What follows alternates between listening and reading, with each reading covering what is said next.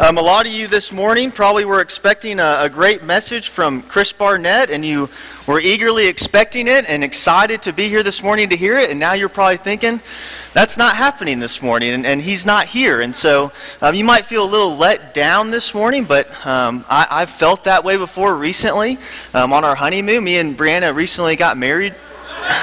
no, no, no, no, no, no. Don't get me in trouble, church. Don't get me in trouble. No, that's not the letdown. Um, I love my wife. Um, well, we were on our honeymoon and, and we were traveling down to Mexico, and uh, we woke up at like 3 a.m., really tired, and we've been traveling all day by, by car and by, by plane. And so um, we finally get down to Mexico around 3 in the afternoon, and we're finally checked in. We get into our hotel room, and we're just like, we just need a nap right now. And we walk in, and there's two twin beds. And so I know a little bit about what you're going through this morning, but I pray that the whole, I pray the Holy Spirit will just speak to you this morning and that we will feel, feel the peace of God. Uh, before I get into the substance of this morning's lesson, that'll be my last joke. Um, um, I want to tell you a little bit about myself. Um, a lot of you have just seen my name on a, on a sheet of paper or um, just heard about me through, I, I, don't know, the bulletin or anything like that. And so I'd like to just tell you a little about, about, about myself. Uh, my name's Stephen Walker. As Derek said, I'm the young adult and college minister here.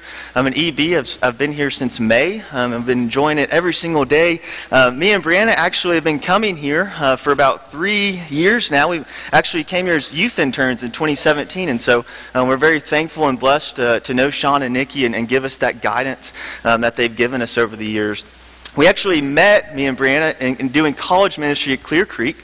Um, and so we're very thankful for that church for giving us opportunity. That was four years ago, which seems like forever ago when we first met. Um, and so we're very thankful uh, for Clear Creek and the relationships that we have there. Uh, we, we recently got married, like I said, on November 2nd. So just life is new right now. We're just figuring things out. We, we've, we've just been at peace with it, I guess. We've just had little arguments along the way and still, still trying to figure out um, how to live life together. Um, but it's a very exciting time. Uh, we both recently graduated in May. Uh, Brianna has a Spanish degree, and she's actually translating up there, so she knows what she's doing. I graduated with a political science degree, um, so I'm doing exactly what I thought I would be doing, doing ministry. So.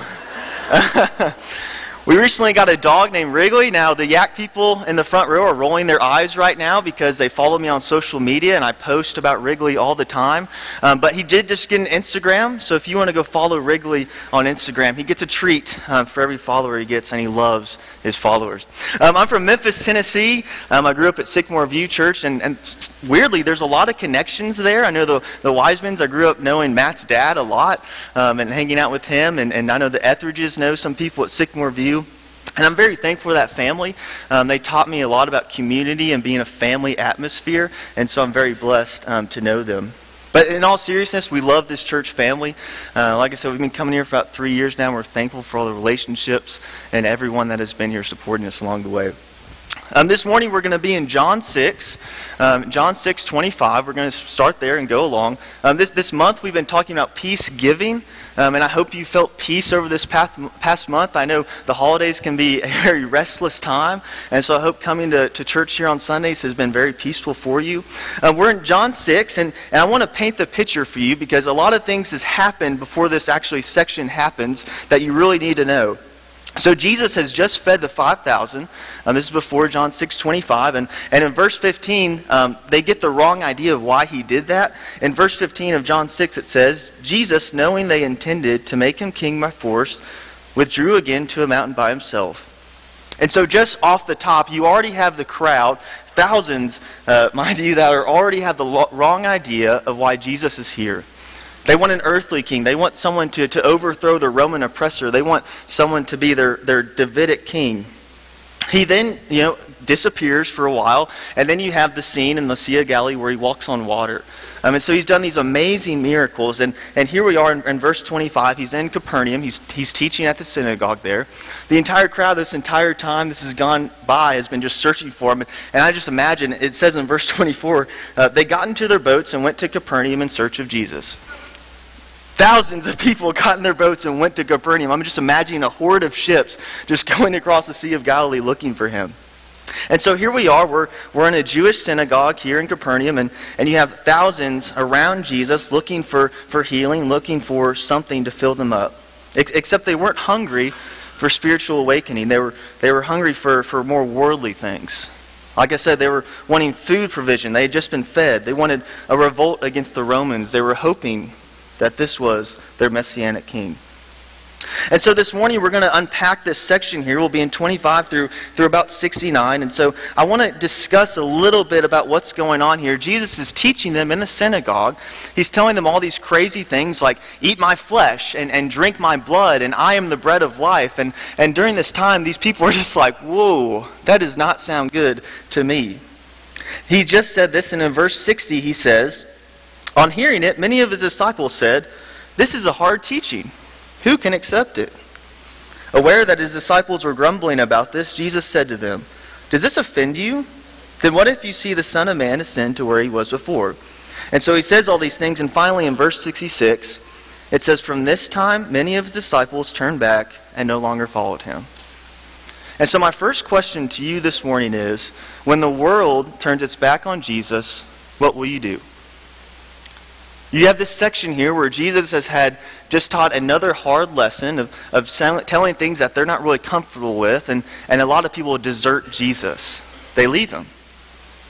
And I think oftentimes we, we, we do that too in society. We have a world that, that rejects Jesus often, that, that they, they turn away from Jesus, and our response is not really the one that we should be responding with. It seems like every time something bad happens in our society that we consider not biblical, we react in a negative way, in a reactive way that, that's hateful and, and angry. Have you noticed that? I, I remember in, like in 2015 and uh, when Starbucks changed their holiday cup and saying Starbucks just kind of makes us tense up a little bit because we have a lot of problems with Starbucks, it seems like.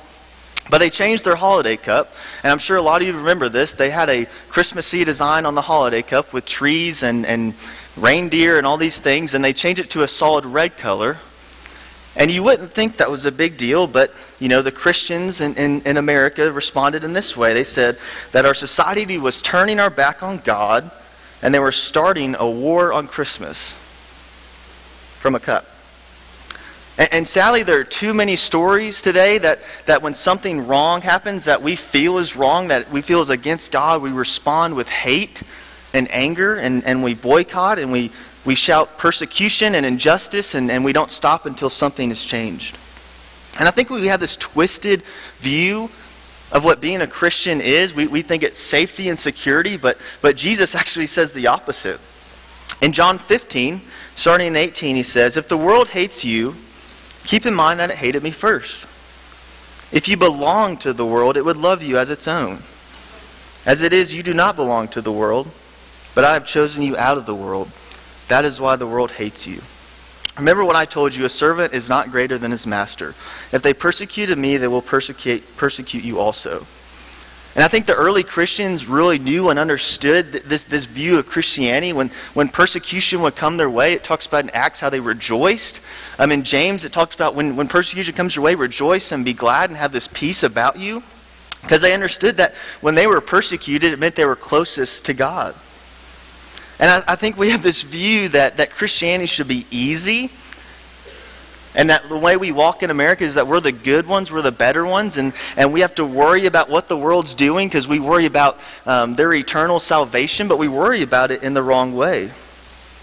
Because it's time we stop worrying how the world feels about Jesus, and it's time we start thinking about what we desire for the world. Because Jesus created us to desire. Oftentimes we think of Christianity as this idea of, of it's in our minds. It's a, it's a logical thing that if we you know, read enough scripture, if we, if we go to church every Sunday and Wednesday, or, or we pray every time before a meal, that we're just automatically a Christian. But, but it's the opposite. I mean, he made us to desire him, to crave him. A lot of you are going to Thanksgiving feast this week and you're desiring the food there. You're, you're craving the, the turkey or the dressing. Our, our Yak group is having a, a Friendsgiving tonight, and, and I'm really excited about the turkey that's about to be eaten. But I don't think about it how I like it. I desire it in my heart. I crave it. I hunger for it. There's this book that I've been reading. It's called You Are What You Love, and it kind of describes how Christianity is a desire, desire feeling, not a logical feeling. It says this To be human is to be animated and oriented by some vision of the good life, some picture of what we think counts as flourishing. And we want that. We crave it and we desire it. This is why our fundamental mode of orientation to the world is love. We are oriented by our longings, directed by our desires. We adopt ways of life that are indexed to such visions of the good life, not usually because we think through our options, but rather some picture captures our imaginations. And, so that can be better explained with an example. I'm actually going to pull it up here. Um, the example is if you want to build a ship, don't drum up people to collect wood, and, and don't assign them to tasks and work, but rather teach them to long for the immensity of the sea. And, and so, what's that saying is that if you want someone to do something, don't just say, hey, this is a good idea to do. Make them desire that they want to do it. Jesus understood this, and he knows that we were meant to desire. You know, people in businesses know this too. Um, I don't know if you've seen a Lincoln car commercial with Matthew McConaughey, but it really doesn't talk about like the specifications of the car. It doesn't tell you how much miles per gallon it has or if it has, you know, heated seating or not. It just shows a video of Matthew McConaughey just talking and just saying random things about um, some out of body experience that he has. And it's because Lincoln knows that you don't think about buying a car, you desire to be in that car. You desire to have that feeling, that experience to be in the car and have that experience that Matthew McConaughey does. Jesus uses the same tactics, actually. He, he speaks of their desire in verse 35. And, and it's a beautiful picture, and I, I want to read it for you. Jesus declared, I am the bread of life. Whoever comes to me will never go hungry.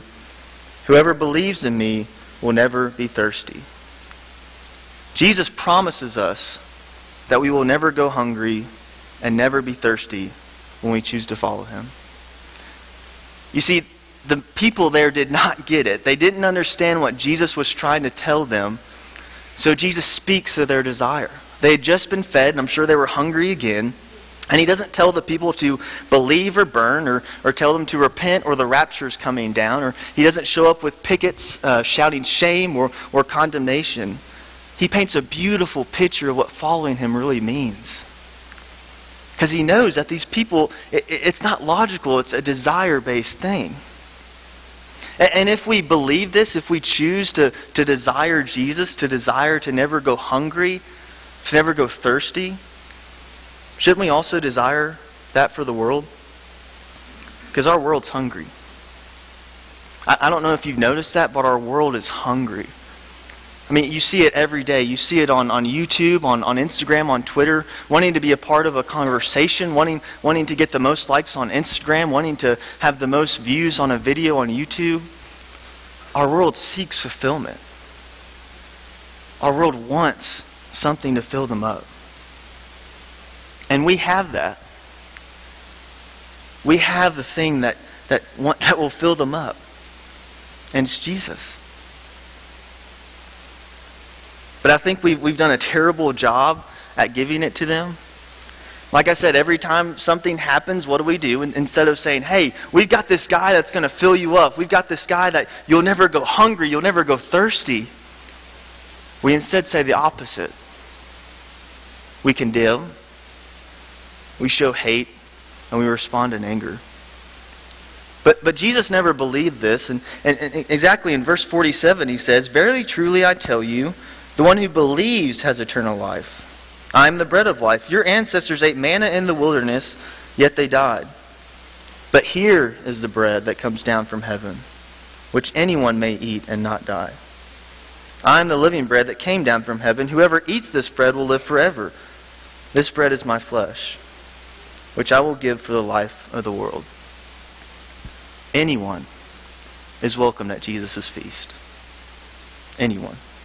And, and I think oftentimes we, we see ourselves as like the bouncer at the door of Jesus' feast. We, we see ourselves as the one who lets people in or out.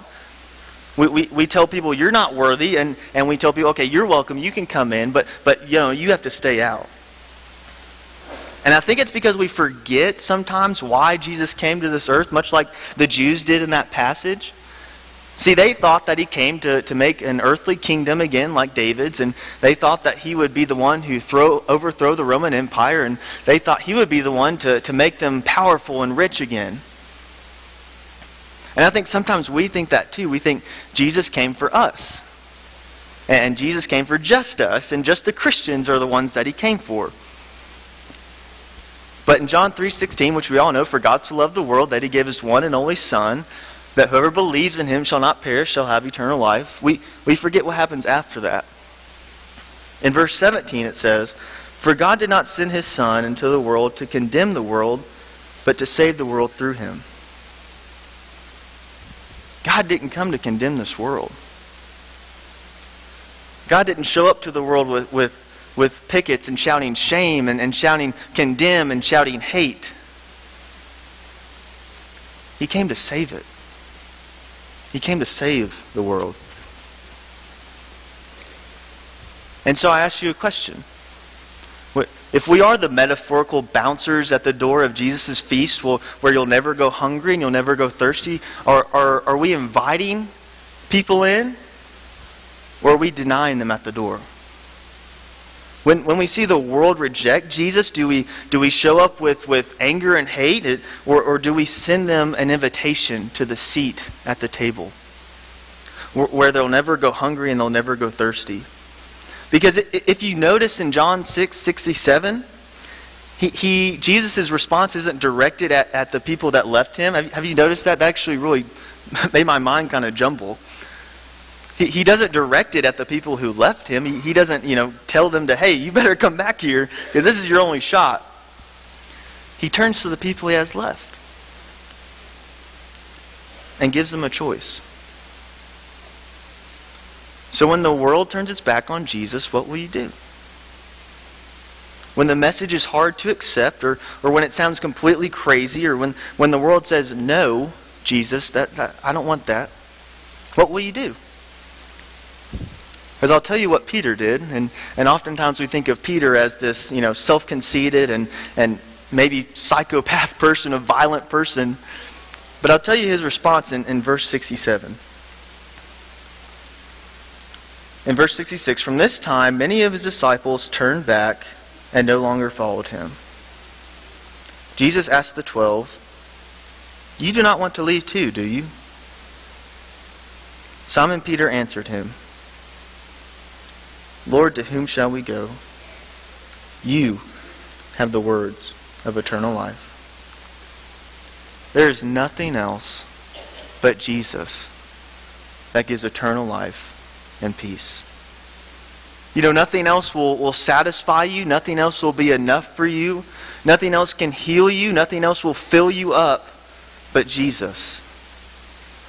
And so we're not just talking about hunger here. He's not just being literally, I will fill you up with food and, and, and drink. If you're anxious, if you're scared, if you're in pain, if you have anxiety, if you have worries, Jesus is the answer. So you can either get mad at the world and, and respond with anger and hate, and, or you can find an internal peace with Jesus and help the world find it too. We were called to help the world find Jesus, to, to find the eternal peace and to be at eternal rest with God. And so, my last question what do you hunger for? Do, do you hunger for the world to know God? Do, do you hunger to be at rest with God and to bring as many people with you into the table of Jesus? Do you thirst for the world to know peace? Do you, do you crave the world to, to, to, to be fleeing from the devil, to be away from sin? Do you, do you crave the world to be at peace? Do you, do you crave not to go to heaven one day, but, but to bring it here on earth? To bring heaven to earth for everyone. You know, this month we've been talking about peace giving. And we've been talking about having peace in God's presence. And I can't think of a better way to give peace than to invite someone into the feast where they'll never go hungry and they'll never be thirsty. I, don't know where you are this morning. I don't know at what point of uh, your life you're at. I don't know if, if you're one of those people who responds with anger and hate. I've done it before too. I don't know if you need peace this morning, if you need the healing and the presence of God. Maybe that's what you need. And, and church, we believe in the power of prayer. And so if you want to come down here and pray this morning with us, we'd love to pray over you. If you're someone who, who needs the peace of God, if you're someone who needs healing in your family, if you need to rid yourself of your anxiety or your fears or your worries or your doubts, will you come down this morning? Will you be with your church family and experience the peace of God? Maybe you've been pretty bad at giving that peace out to the world. And maybe you just need to repent and you just need to say, Sorry, Jesus.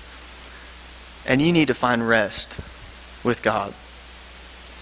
This week, as, as we're feasting, as we're, we're having a great meal around a family or, and, and eating like we, until we can't anymore, will you be reminded that, that Jesus' meal you'll never go hungry at? That eventually the next day you're going to get hungry again, and then you're going to eat, and then you're going to get hungry again. But with Jesus, you'll never go hungry. You'll never be thirsty. You'll never have anxiety. You'll never have pain. You'll never have fear. Do you believe that this morning? Then let's stand and let's sing and let's praise to God for giving us that eternal peace and that eternal life.